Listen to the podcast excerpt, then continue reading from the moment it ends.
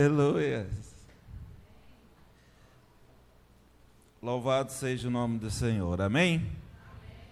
Glória a Deus. Quantos tiveram a sua sorte restaurada aí? Quantos? Não é isso que cantamos agora? Quando o Senhor restaurou a sorte de Sião, ficamos como? Quem? Isso aí, a nossa boca se encheu, os nossos lábios de júbilo, cânticos, amém?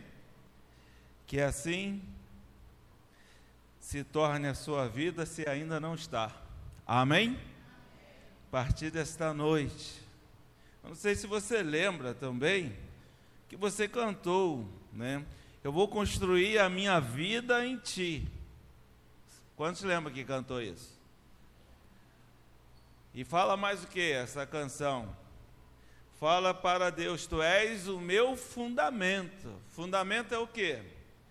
A minha base, minha estrutura, né? E a continuidade do refrão fala: Eu vou confiar somente em ti, não vou ser abalados. Amém? Quantos não querem ser abalados aqui? Então confie no Senhor. E confiar no Senhor é fazer dele a pedra angular da sua vida, a base da sua vida.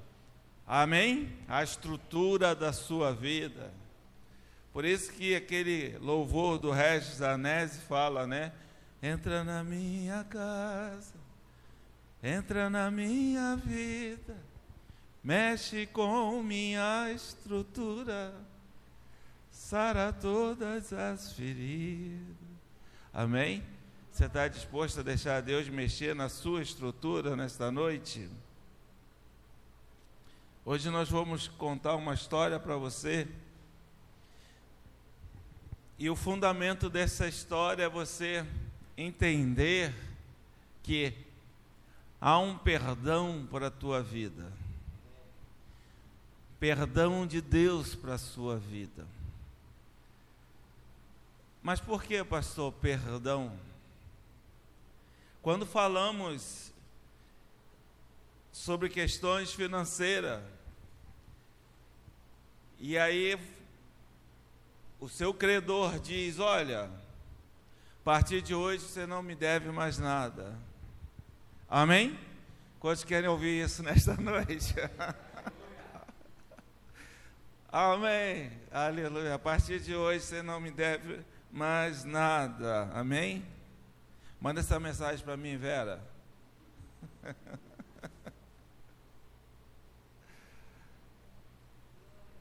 Perdão, irmãos, é, está zerado, está quitado. E quando nós paramos para olhar, nós vamos ver que há uma sentença estabelecida desde a fundação do mundo sobre a humanidade. E por que isso? Porque um certo dia, Deus deu uma instrução para o homem, o casal, o homem e a mulher, Adão e Eva, e disse para eles: Não coma da árvore que está no meio do jardim, porque o dia que dela comerdes, morrerás. Mas a Bíblia diz que, num determinado dia, a serpente mais sagaz dentre os animais da terra se aproximou da mulher e a convenceu de que não seria bem assim. E ela acreditou. E ao acreditar, ela comeu do fruto fruto do conhecimento do bem e do mal. E a partir desse momento, aquilo que era um paraíso se transforma na vida do homem. Por quê? Porque eles tinham acesso a tudo. Vivia num lugar maravilhoso, tranquilo, sossegado. Ao cair da tarde, havia um happy hour com o Senhor, né? Uma resenha, um bate-papo. E de repente tudo aquilo mudou. Por quê? Porque havia uma instrução: não faça isso. E eles foram lá e fizeram. E aí a Bíblia diz que Deus os coloca fora deste lugar. Quantos já tiveram que dar uma disciplina no seu filho, na sua filha, né? A sua prole? Nós homens somos mais durões, né? Vamos lá, vamos fazer. As mulheres são mais, ai, coitadinho.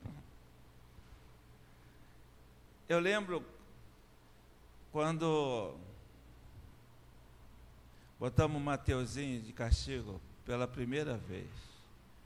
Ele devia ter um ano e pouco, dois anos, isso.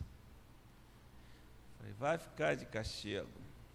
Não é que é isso, pastor? Uma criança não entende nada. Você que pensa. Tem criança aí de um ano dando nó nos pais, né? Tem criança de dois, três anos pegando o celular da mãe aí, clavando um montão de. Tem que pegar a tradução aí, porque só deu espírito para falar em outras línguas, não deu para traduzir, né? Então vamos ver aí quem vai interpretar. Veja quando alguém passa uma dessa, né? O neto o filhinho vai lá e pega o telefone e sai um montão de letras. Quando tu vê aquelas letras todas sem sentido, tu já sabe que alguém capturou o celular de, de algum avô, de alguma avó, mãe distraída, né? O que que acontece? Não é fácil, irmãos. E aí botamos lá o Mateuzinho, na cadeirinha do pensamento. Dá 30 segundos, o que a criança quer fazer? Rapidamente, que ela acha que está tudo, é tudo tranquilo. Mas você vai e faz o quê? Como um bom educador, educadora que era, não, não, não, você vai ficar aí. Né? Claro que é, alguns minutos, né? Uma criança de dois anos, qualquer coisa além de 5, 10 minutos, assim, é, é tortura, tá? E aí ele ficou. Mas isso não é fácil, não é tão difícil de fazer. Quando ele estava um pouco maior, ele se enroscou numa árvore, pé de é, jasmim que tem na minha sogra, eu não sei se foi isso ou não, sei que ele começou a ficar empolado, né? Uma reação alérgica. Corremos com ele para o hospital. E a, a enfermeira que faz aquela análise preliminar, olha, está muito rápido, foi lá correndo, chamou a doutora. E assim, em questão de minuto, já estava o rosto aqui, as costas, a perna já estavam empolando tudo. Aí a doutora, olha, vamos ter que aplicar uma injeção nele porque a glote, né, pode fechar e ele ficar sem respirar. Isso é muito grave. Aí fomos para dar a injeção. Me vem a enfermeira com uma agulha desse tamanho. Tu não vai botar isso no meu filho, não. Mas não vai mesmo uma outra agulha, outra seringa, essa daí, não, que é isso? Olha o tamanho dessa. Não, senhor, mas isso daqui, você não vai colocar, não vai dar essa injeção nele. Mas ele resolve de outro jeito. Aí veio aquele choque né, do hospital ali. Mas senhor, o senhor tem que deixar porque ele está piorando e estava mesmo, ficando igual aquele, o coisa, que é de pedra, cheio de. Enfim, eu entendi que seria ou aquela injeção, ou a vida do meu filho em risco. O que, que eu fiz? Segurei né, a criança para ela poder dar. Não é algo, que você quer. Amém? Você acha que Deus queria botar o homem para fora do paraíso? Não. Fique imaginando o coração dele, como é que deve ter doído para tomar essa decisão. Mas era necessário. Mas todas as vezes, irmãos, que algo vem sobre a nossa vida, nesse sentido, Deus já tem uma solução preparada. Amém? Olha para essa pessoa que está perto de você aí do seu lado, fala assim: não importa o que você esteja vivendo. O problema, a enrascada que você se envolveu, Deus já tem a solução. Amém? Diz para ela: Deus já tem a solução. Glória a Deus. Por isso, nesta noite eu te convido, ó, correr para os braços do Pai. Amém? E Deus é tão maravilhoso, irmãos. Ele é tão maravilhoso que mesmo sem nós sabermos, muitas vezes estamos correndo para os seus braços. No nosso desespero, na nossa ânsia de buscar uma resposta, uma solução, Deus, no seu amor e na sua misericórdia, já está nos encaminhando nos conduzindo, nos dirigindo para os seus braços. Amém? E eu quero ler a história que está registrada na carta que Paulo escreve ao nosso amado irmão em Cristo, Filemon. Filemon, capítulo 1, ou melhor, capítulo único, né? O texto abre com uma saudação de Paulo a Filemão, a sua esposa, seu filho, irmãos na fé, pelejaram com ele, que diz assim: Paulo, prisioneiro de Jesus Cristo, em Jesus Cristo. E o irmão Timóteo, amém? Você já ouviu falar de Timóteo, né? Filho na fé de Paulo, estava lá. A você, Filemão, nosso amado cooperador, a irmã Áfia, a Arquipo, nosso companheiro de lutas, e a igreja que se reúne em vossa casa. A vocês, graça e paz da parte de Deus, nosso Pai, e do Senhor Jesus Cristo. Sempre dou graças a meu Deus, lembrando-me de você nas minhas orações, porque ouço falar da sua fé no Senhor Jesus e do seu amor por todos os santos. Ora, para que a comunhão que procede da sua fé seja eficaz no pleno conhecimento de todo o bem que temos em Cristo Jesus, seu amor me tem dado grande alegria e consolação, porque você, irmão, tem reanimado o coração dos santos. Por isso, mesmo tendo em Cristo plena liberdade para mandar que você cumpra o seu dever, prefiro fazer um apelo com base no amor. Eu, Paulo, já velho e agora também prisioneiro de Cristo Jesus, Apelo em favor do meu filho Onésimo, que gerei enquanto estava preso. Ele antes era inútil para você, mas agora é útil, tanto para você quanto para mim. Mando de volta a você, como se fosse o meu próprio coração. Gostaria de mantê-lo comigo para que me ajudasse em seu lugar enquanto estou preso por causa do Evangelho. Mas não quis fazer nada sem a sua permissão, para que qualquer favor que você fizer, seja espontâneo e não forçado. Talvez ele tenha sido separado de você por algum tempo, para que você tivesse-o de volta para sempre. Não mais como escravo, mas muito além de escravo, como irmão.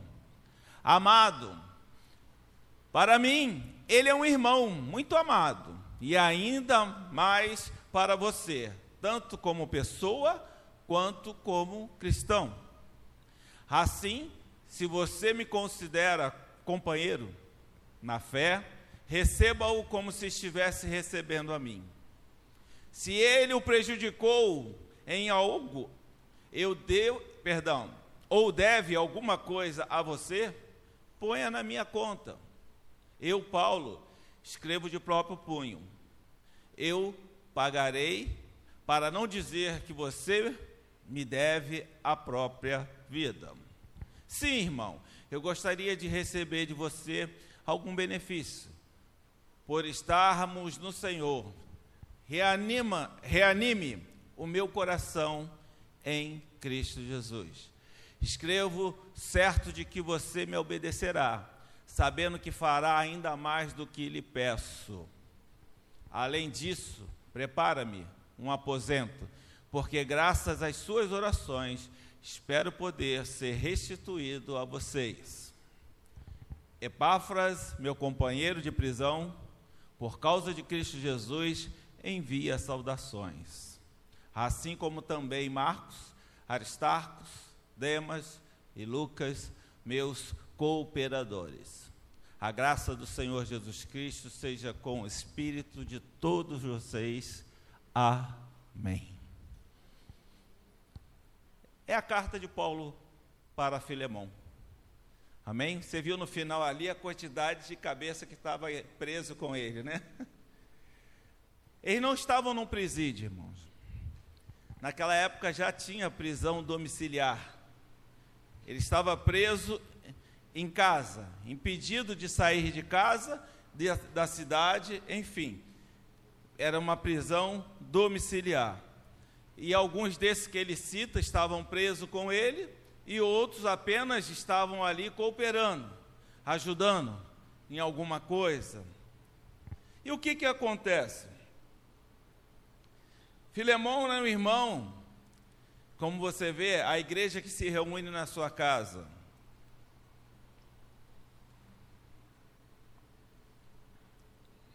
Era uma célula.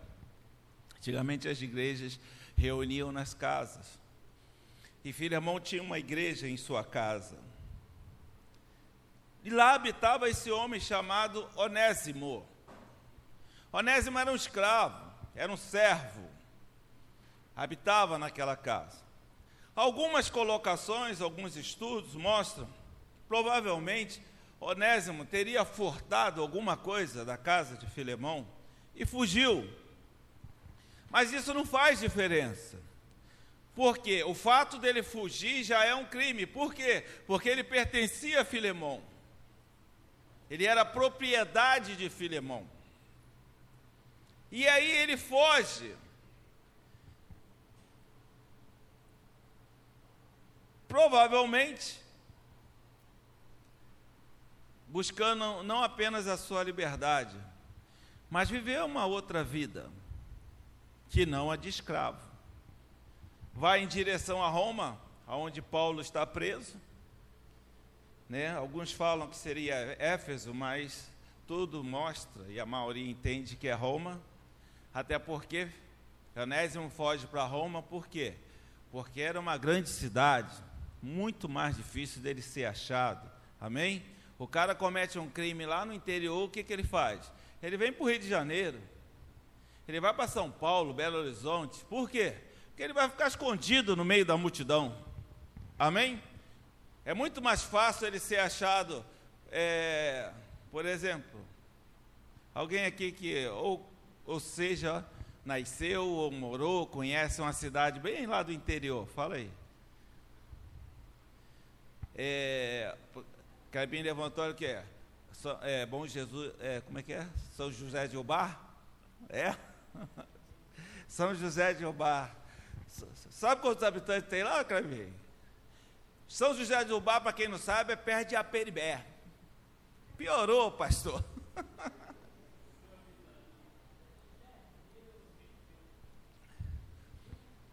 A Peribé fica numa cidade assim, a mais conhecida ali é, São, é Santo Antônio de Pádua. Né? Oi? Quem está falando? Felipe. É, Felipe é daquelas áreas, é aquele lá de lá, Felipe? Conhece tudo ali então. Taperuna, né? Então você chega lá em São José de Ubar, não, é São José de Ubar, isso. E o Clebinho comete lá um crime Quantos conhecem o Klebe lá? A cidade toda, gente. Sério. Eu fui lá com o Klebe. A gente estava andando, eu tropecei num, num negócio, dei duas cavalgadas assim, já estava saindo da cidade. Para você ver como é que é grande. Está brincando, assim, lá tem propriedades grandes, mas a cidade é muito pequena.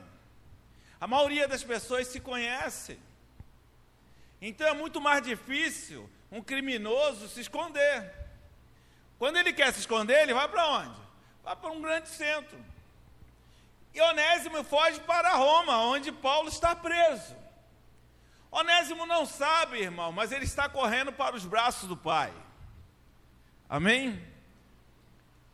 Eu quero te dizer nesta noite que muitas vezes você está caminhando desesperado, sem ter uma noção para onde você está indo.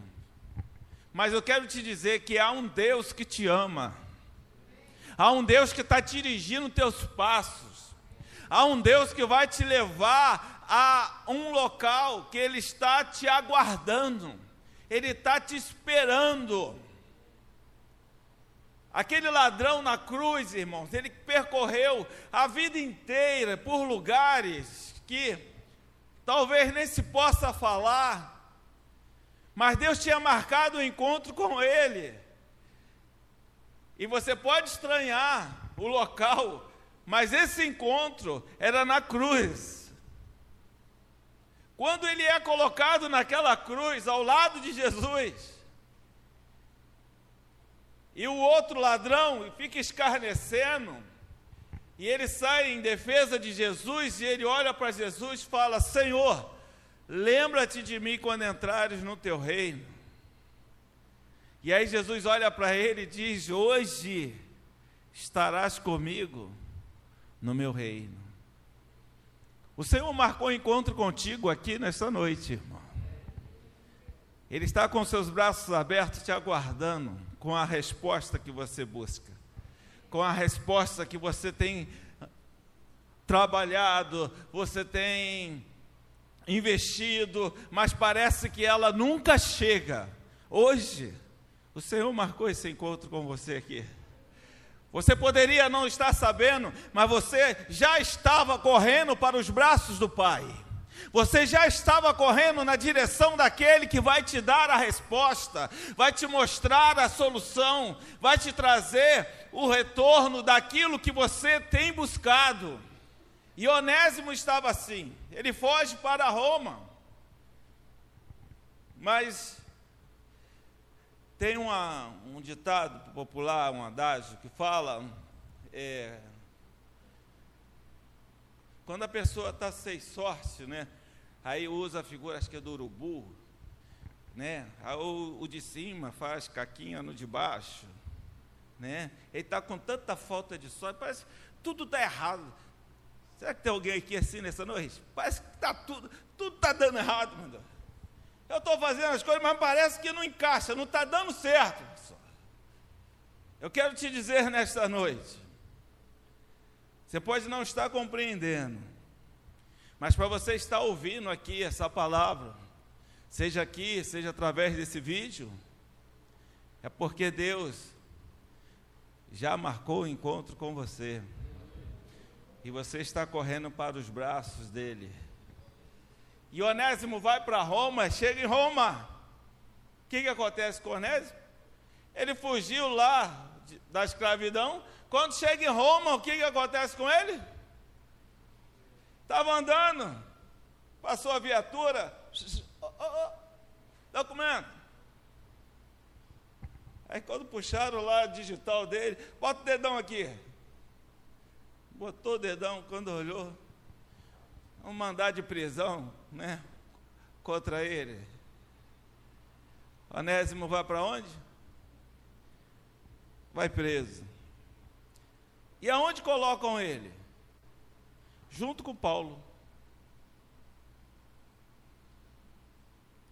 Chegou alguém novo aí na cela, né? Era uma casa. E ele fica ali com aquele homem, provavelmente no seu cantinho, no início, ouvindo os louvores. Quando ele começa a ouvir os louvores, do que, que ele lembra? Que, que tinha na casa de Filemão? Uma igreja. Paulo diz o que? A igreja que se reúne na sua casa. O que, que tinha na casa de Filemão? Uma igreja. Quando ele chega lá, aqueles homens cantando louvores, fazendo orações, do que, que ele lembra? Da casa que ele fugiu. Ele lembra daquilo que ele fez, que não deveria ter feito. E aí, certamente, ele começou a se questionar: como nós fazemos? Quando alguma coisa dá errado na sua vida, não é assim que você para e fala, né?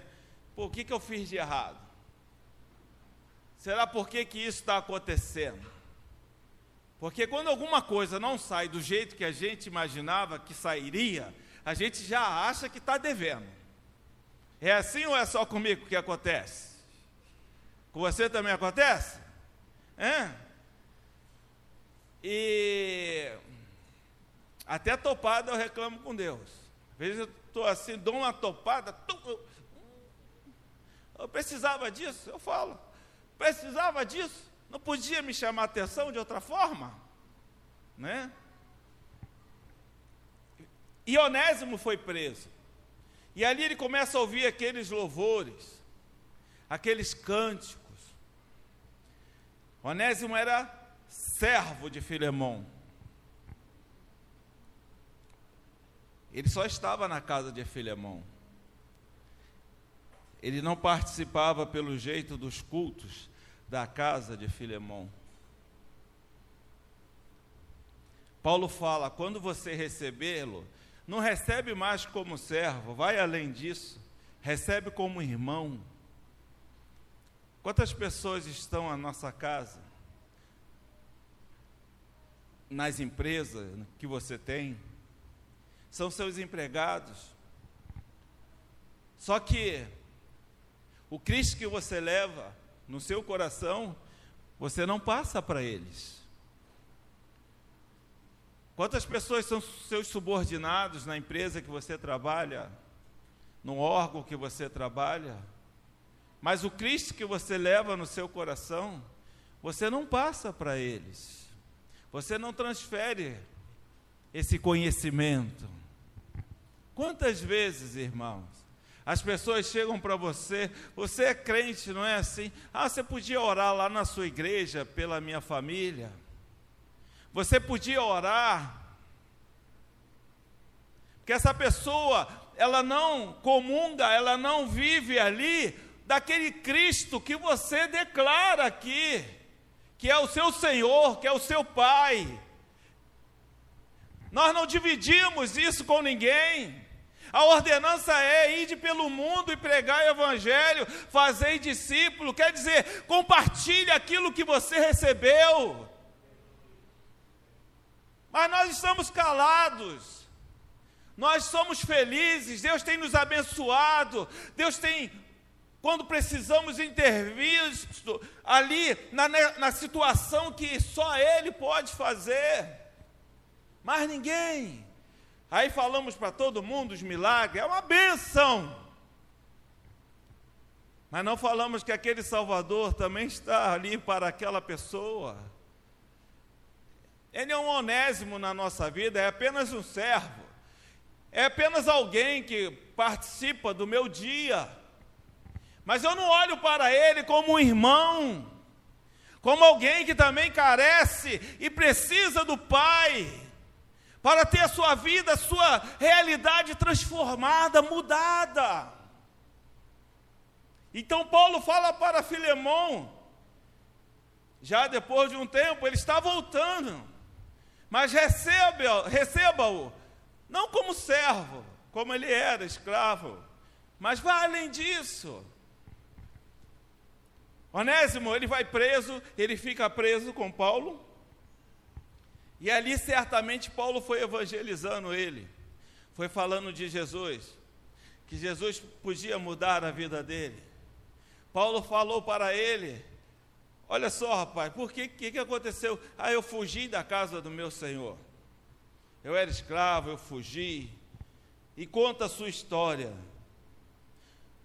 Né? Certamente ele deve ter falado: Eu queria, estava buscando a minha liberdade. É como acontece muitas vezes nos presídios, quando a gente vai ministrar. Eles querem a liberdade física, quer vir para a rua. Só que eles não entendem que muitos que estão aqui fora estão mais presos do que alguns que estão lá dentro. Por quê? Porque esses alguns que estão lá dentro já tiveram um encontro com Jesus Cristo. Então a cadeia não faz mais diferença na vida deles. O tempo que meu pai passou preso, foi condenado a cinco anos e quatro meses, por um crime que ele não cometeu. Ele foi ajudar um amigo que, segundo esse amigo, era para receber um dinheiro numa fazenda que ele trabalhou e o patrão, o fazendeiro, não queria pagar e o jagunço botava ele para correr quando ele ia lá. Aí meu pai foi lá com ele para ajudá-lo a receber o dinheiro. Aí ele disse para o meu pai: Não fica no carro. Foi ele e o outro que trabalha. Se ele não negociar dessa vez, aí a gente chama você. Meu pai ficou. Eles voltaram com televisão, som, essas coisas. Ah, ele não tinha dinheiro, falou que se a gente quisesse isso aqui como pagamento, botaram no carro, meu pai veio embora. Eles tinham assaltado a fazenda. E aí meu pai entrou nesse crime. Depois foi absolvido, inclusive a pena foi anulada um pouco antes do seu falecimento. Mas ele ficou preso. Aí quando chegou mais ou menos quase dois anos que ele estava preso, um ano e meio, o desembargador olhou a história, tudo que começou esse processo de revisão e botou ele em liberdade. Só que nesse período de um ano e meio, né, meu pai devia ser um onésimo. Ele foi evangelizado lá dentro e teve um encontro com Jesus. Aí quando veio a liberdade, ele foi no juiz e pediu: Não, não me manda para casa não, porque ele começou um trabalho de evangelização lá dentro. Então ele falou: Me deixa preso. Aí o juiz não entendeu. Aí todo mundo quer ir embora, só quer, eu quero. Me faz o seguinte, deixa eu ficar aqui durante a semana e eu vou para casa só o final de semana. E foi como ele começou lá o ministério dele entre os encarcerados lá. Né? Por que o pastor está falando isso? Para a gente ter uma ideia do que Onésimo estava vivendo. Onésimo teve um encontro com Jesus. Ele pensou que ele estava fugindo da escravidão para uma vida de liberdade, mas acabou preso também. Ficou junto com Paulo. E ali ele conheceu Jesus Cristo. Teve um encontro com o Senhor Jesus. Quando Paulo viu que ele estava pronto, que de fato ele dava testemunho que tinha se tornado um cristão, né? Porque muitas vezes a pessoa vai para a igreja, mas não quer dizer nada, gente. Amém? São os seus atos, são os seus frutos é que vão dizer se houve transformação ou não na sua vida. Tá certo? Não se iluda. E aí, Paulo viu que havia fruto de arrependimento, transformação na vida de Onésimo. Aí manda Onésimo de volta para Filemão e diz para ele: Olha só, ele um dia foi inútil para você, mas agora será muito útil para você e para mim. Recebe ele de volta. E se ele te deu algum prejuízo, bota na minha conta. Como você pode lembrar da leitura, Paulo chega a dizer: Eu poderia mandar você fazer isso. Por quê? Porque Filemão era discípulo de Paulo. Então Paulo exercia autoridade sobre ele. Mas ele fala assim: não, eu não desejo que seja assim. Eu quero que você faça de bom grado. Eu quero que você faça de coração. Amém? Irmãos, o reino de Deus não é levado para as pessoas de nenhuma outra forma que não seja de bom grado, de coração. O que, que você faz no reino, na igreja?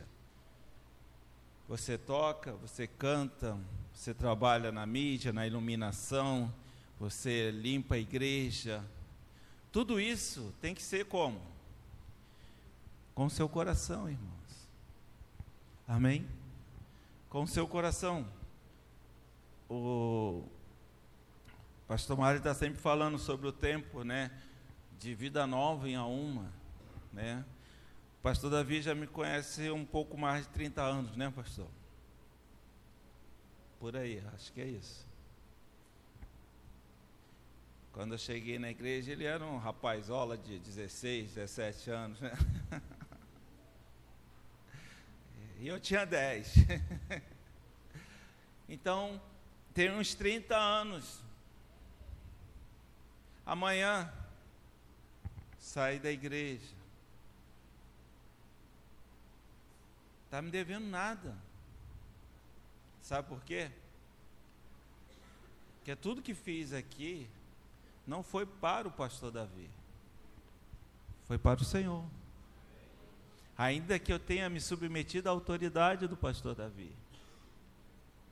E é isso que a gente precisa firmar na nossa vida. O que nós estamos fazendo é para o Senhor. O nosso débito é com o Senhor.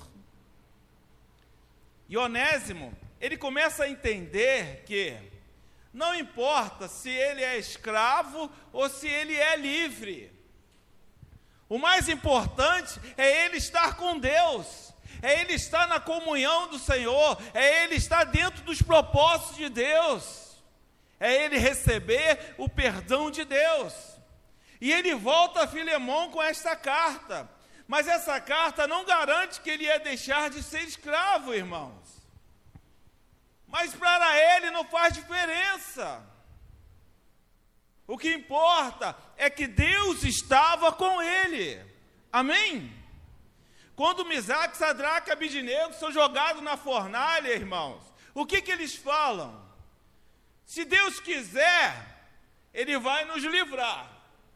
Mas se Ele não quiser, não nos livraremos da fornalha. E louvado seja o nome do Senhor, Ele vai continuar sendo Deus. Quando a gente, pastor, esse encontro com Jesus que o senhor fala aí, está repetindo, quando que isso acontece, irmãos? Quando você tem no seu coração esse sentimento de que eu estou devendo alguma coisa para Ele. E o que, que eu estou devendo?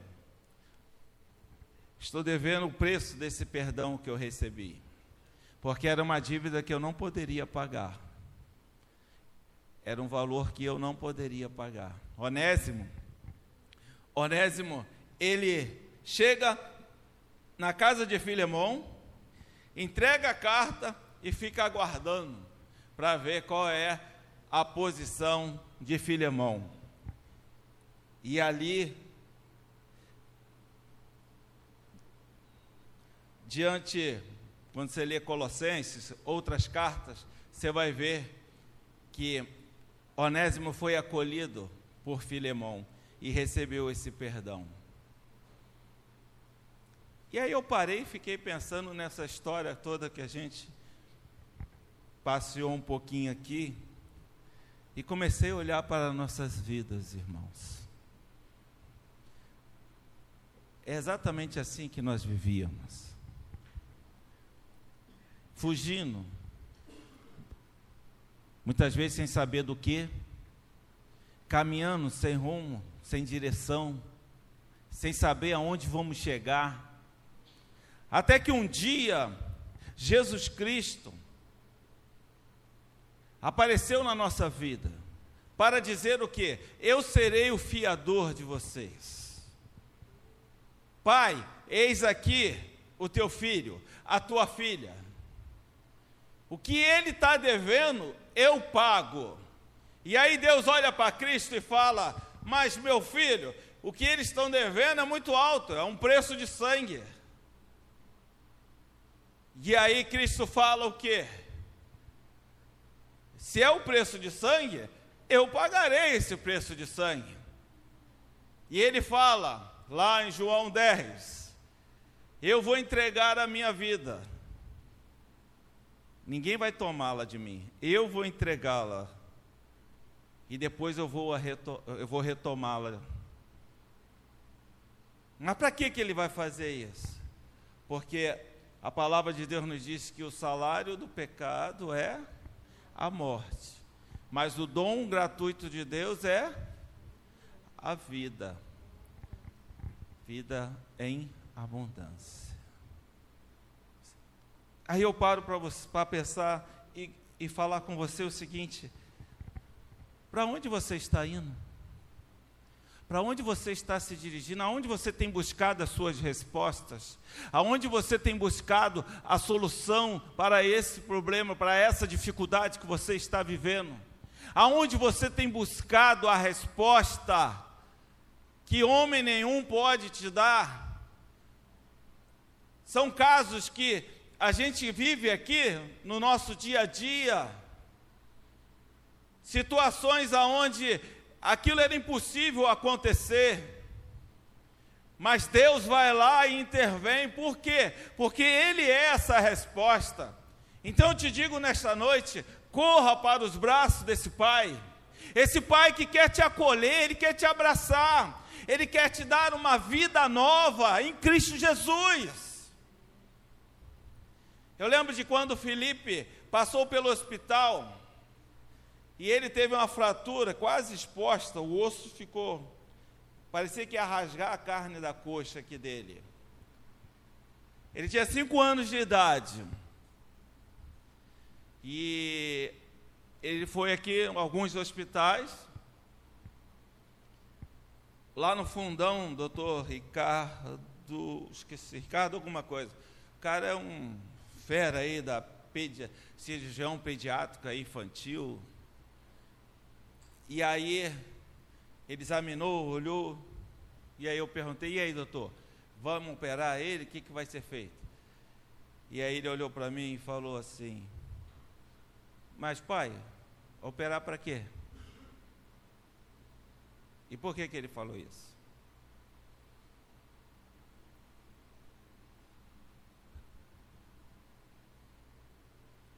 Ele não vai mais andar. Seu filho não vai mais andar, não vai falar. Para que, que eu vou expor ele a uma cirurgia?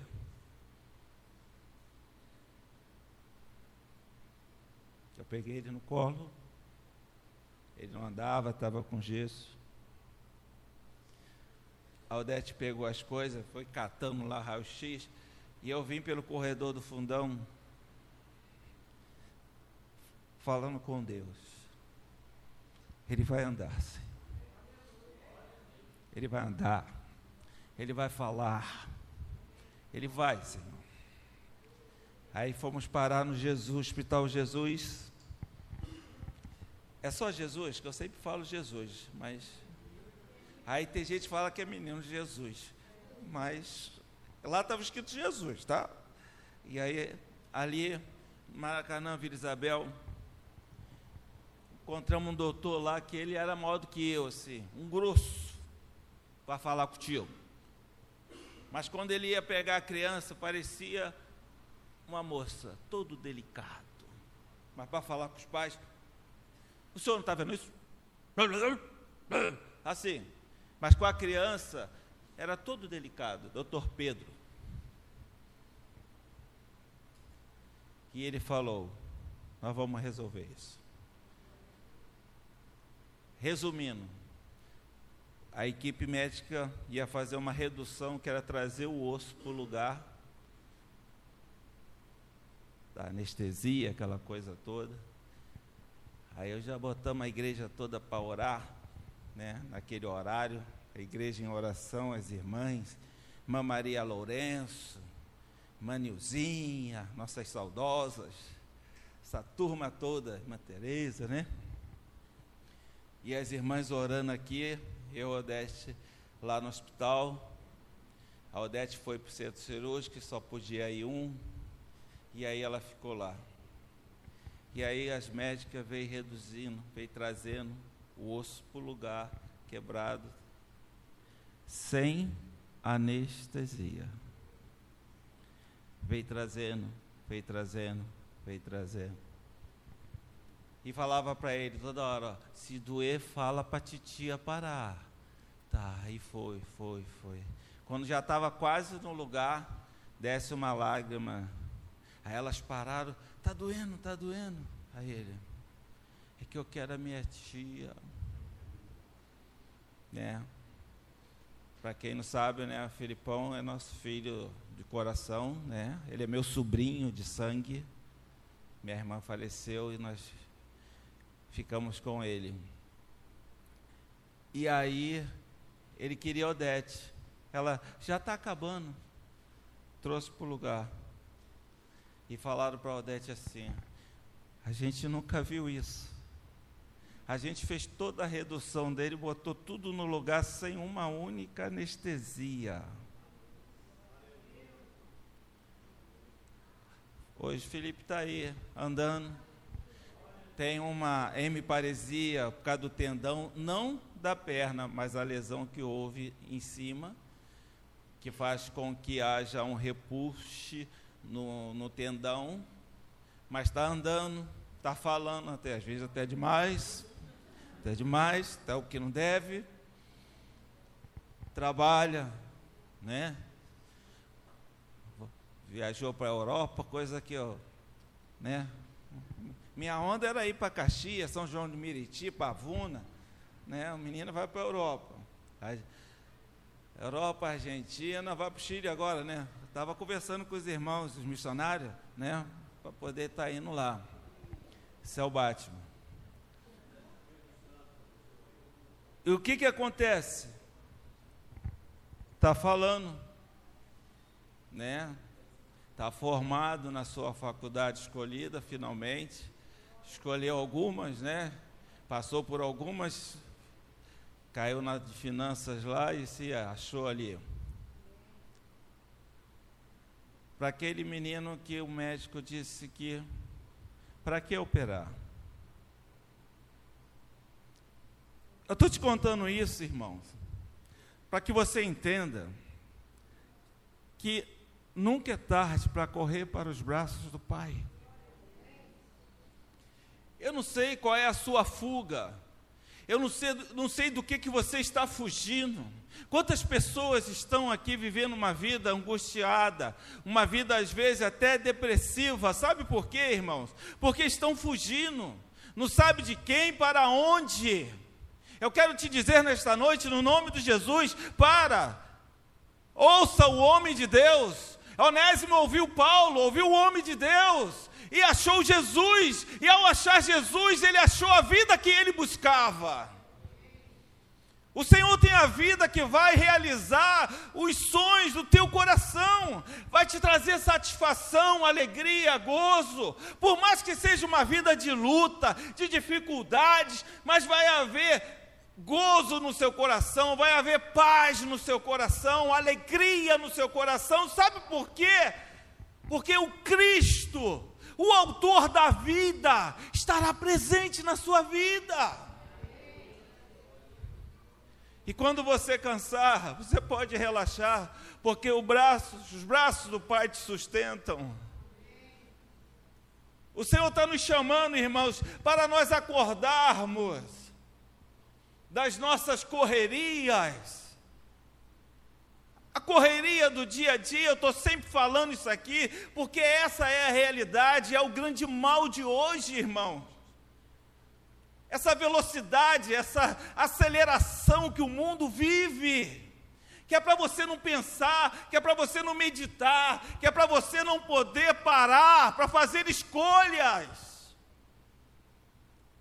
São ondas que ficam te empurrando para lá e para cá, e você vai sendo levado.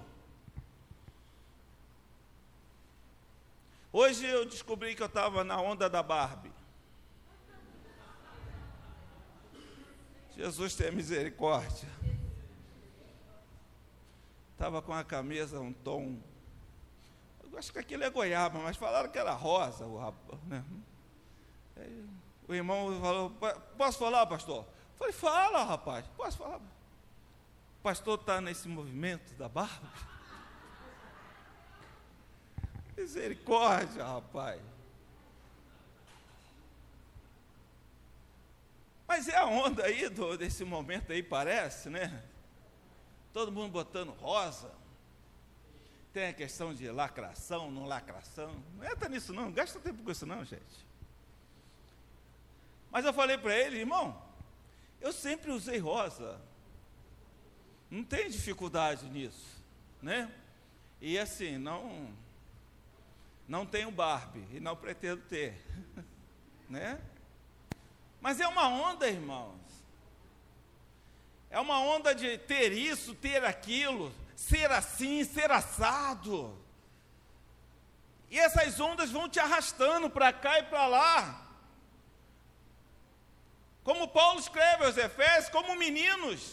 É um vento que te sopra para lá, para cá, e você vai indo para lá e para cá, como meninos, que não tem direção, não tem consistência.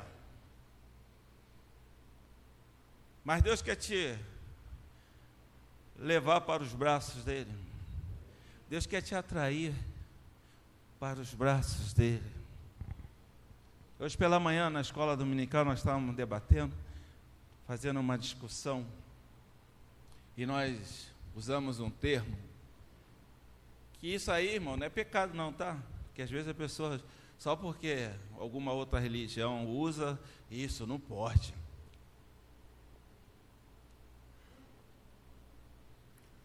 Aí estamos falando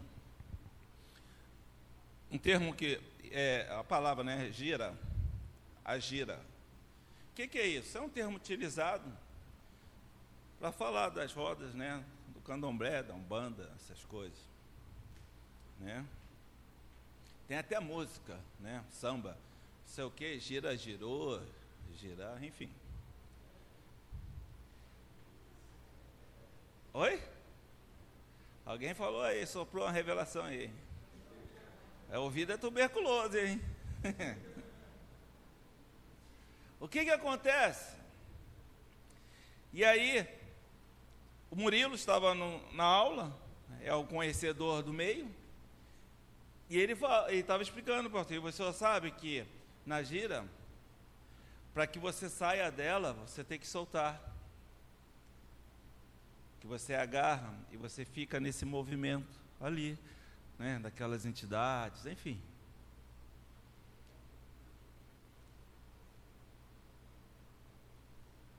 E só sai quando você decide o quê?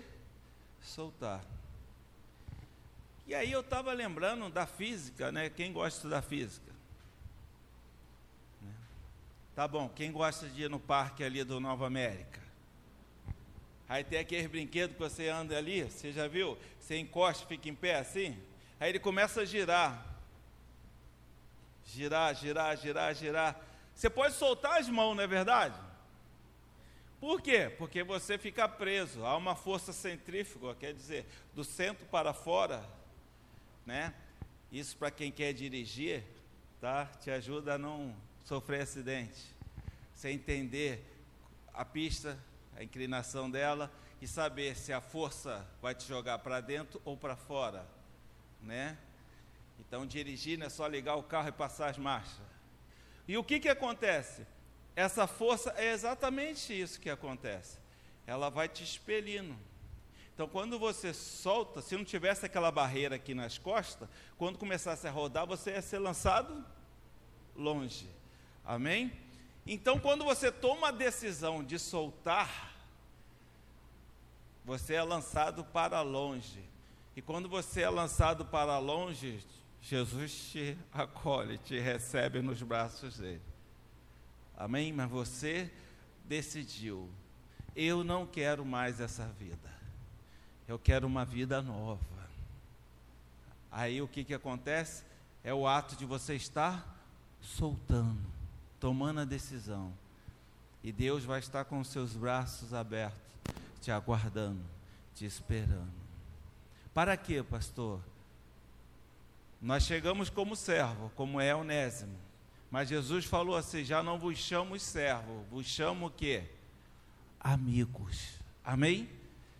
Deus, apesar de sermos seus servos, Ele quer cada um de nós como seus filhos, como seus amigos.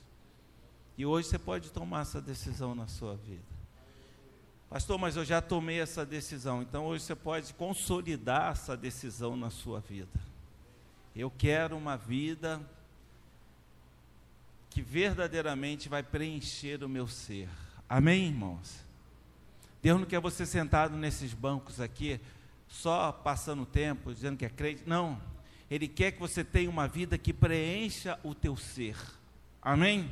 Você tenha prazer de vir para esta casa, prazer de estar envolvido com tudo. Amém, irmãos? Onésimo estava voltando para a casa de Filemão porque ele queria voltar para aquele lugar. Ele não foi obrigado, ele queria estar naquele lugar. E é como Deus quer que você esteja aqui nesse lugar. Desejo do seu coração. Como o salmista fala: Me alegrei quando me disseram: Vamos à casa do Senhor. Quando chegar domingo, você vai dizer: Oh, que glória, que bênção! Vou reunir com meus irmãos, vou entoar louvores a Deus, vou engrandecer o nome do Senhor. O Senhor vai falar ao meu coração com a Sua palavra, o Senhor vai ministrar estratégia no meu coração. Deus tem te chamado, irmãos. Deus tem te aguardado com os braços abertos. Quantos lembram do filho pródigo? A Bíblia diz que quando ele vinha lá ao longe, o pai o avistou. Amém? E tem aquela canção que diz: o quê? Vendo o pai alegre chorou. Vendo o pai alegre abraçou. O seu filho voltou de novo para os braços, não é isso? Do Pai. Há alegria no seu coração, irmãos? Para estar na casa do Senhor, envolvido com as coisas. É isso que Deus quer do seu coração. Amém, irmão? Deus entende que você pode até não conseguir estar aqui todos os encontros, que não são muitos, né? Aqui são quarta e domingo, e escola bíblica de manhã. Amém? 9 15 bem tarde, que é para você não reclamar, acordou cedo. Simples, irmão. Mas a gente entende que tem pessoas que trabalham, tem pessoas que estudam, enfim. Né? Na minha época eu matava aula para vir para a igreja, só para você ter ideia. Da vontade, do desejo de estar na casa do Pai. Eu matava aula. E orava a Deus. Senhor, eu não estou fazendo isso para satisfazer a minha vida. É para ir para a tua casa. Então, me ajuda na nota. Me ajuda na prova. Né? Essa, é, gente, rapaz, você precisa aprender a conversar com Deus. E eu lá, me ajuda, Senhor. Mas eu também não era malandro, não. Eu falava, tá? Eu não queria que eu chegasse na prova, Senhor, me abençoa, fosse lá e. Não, não era isso. Eu estudava. E falava para ele, Senhor, que caia exatamente aquilo que eu mais assimilei. Amém? E ó, CR lá em cima. Amém, irmãos? Mas por quê? Porque Deus viu aonde estava o meu coração. Ele sabe aonde está o teu coração. Aonde está o seu coração, aí está o seu. Aí está o seu quê? Tesouro. Amém? Deus é o tesouro da sua vida. Então vem para o perdão do Pai se há ainda alguma culpa né, em você, se você sente alguma coisa nesse sentido, Deus está aqui, irmão, para liberar perdão na sua vida. Não sou eu, não, não são os pastores, nem pastoras, não. É Deus. É Deus dizendo para você. Então receba o perdão de Deus e seja feliz. Deus quer que você tenha uma vida feliz. E para isso, irmãos, o seu perdão vai fazer diferença para mim e para você. Amém? Vamos falar com Deus agora? Vamos orar a Deus? Quero te convidar, os irmãos vão ministrar uma canção que vai falar o seu coração também. E eu quero te desafiar nesta noite a correr para os braços do Pai, a correr para esse perdão. Amém? Vamos colocar de pé no nome de Jesus. Aleluias. Aleluias.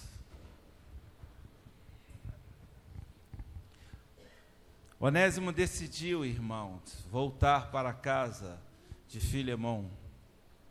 Agora não mais como escravo.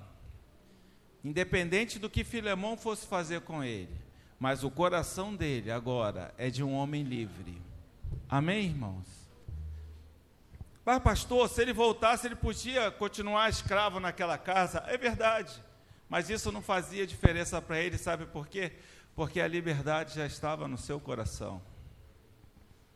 Quando Zaqueu fala assim, Senhor, vou dar metade dos meus bens para, para os pobres, e com a outra metade eu vou pagar quatro vezes mais a quem eu defraudei. Sabe por que, que Zaqueu estava dando a riqueza dele? Amém? Alguém aqui dá dinheiro? O que, que é de Silvio Santo não vale, né? Que que é, você pega lá, você vai na sua conta, né? Simone, Simone vai, né? Deus está me falando, Simone, você vai pegar, vai transferir tudo para a conta da pastora Odete. Sem nenhum interesse, né? Alguém sai dando dinheiro assim, irmão? Ninguém. Como é que você explica Zaqueu pegando sua fortuna e saindo. Sabe por que, que Zaqueu fez isso? Alguém sabe, irmãos? Eu vou te dizer por que, que ele fez isso. Porque a maior riqueza ele já tinha recebido. Ele encontrou a salvação em Jesus Cristo. A sua vida mudou. A sua vida de depressão, de dor, de sofrimento mudou. Então, riqueza para ele maior não existia. Por isso não fazia diferença para ele estar com muito dinheiro ou pouco, não faria diferença. Diferentemente daquele jovem rico, que se apresenta para Jesus e diz: O que eu preciso para ter a salvação? E Jesus pergunta para ele: Você conhece os mandamentos? E ele fala: Tenho observado a todos. E Jesus fala para ele: Mas uma coisa te falta. Vai, vende o que tem, dá aos pobres e vem e me segue. A Bíblia diz que aquele jovem foi embora triste. Sabe por quê? Porque ele era muito rico. Mas o problema não era ele ser muito rico. O problema é que o coração dele estava naquela riqueza. Hoje eu quero te chamar, irmãos, corra para os braços do Pai. Se liberta de tudo, irmão. Se liberta de tudo. Se você tiver que ser rico, você será, Deus vai te abençoar. Tipo uma vida média, a vida média. Oh, mas, oh, mas eu sou humilde, eu sou pobre, não importa, mas é um pobre rico em Cristo Jesus. Você vai ver. A vida abençoada, a vida feliz. Sabe por quê? Porque você está nos braços do Pai. Amém? Corra para os braços do Pai, em nome de Jesus. Aleluia. Amém? Vamos louvar o Senhor.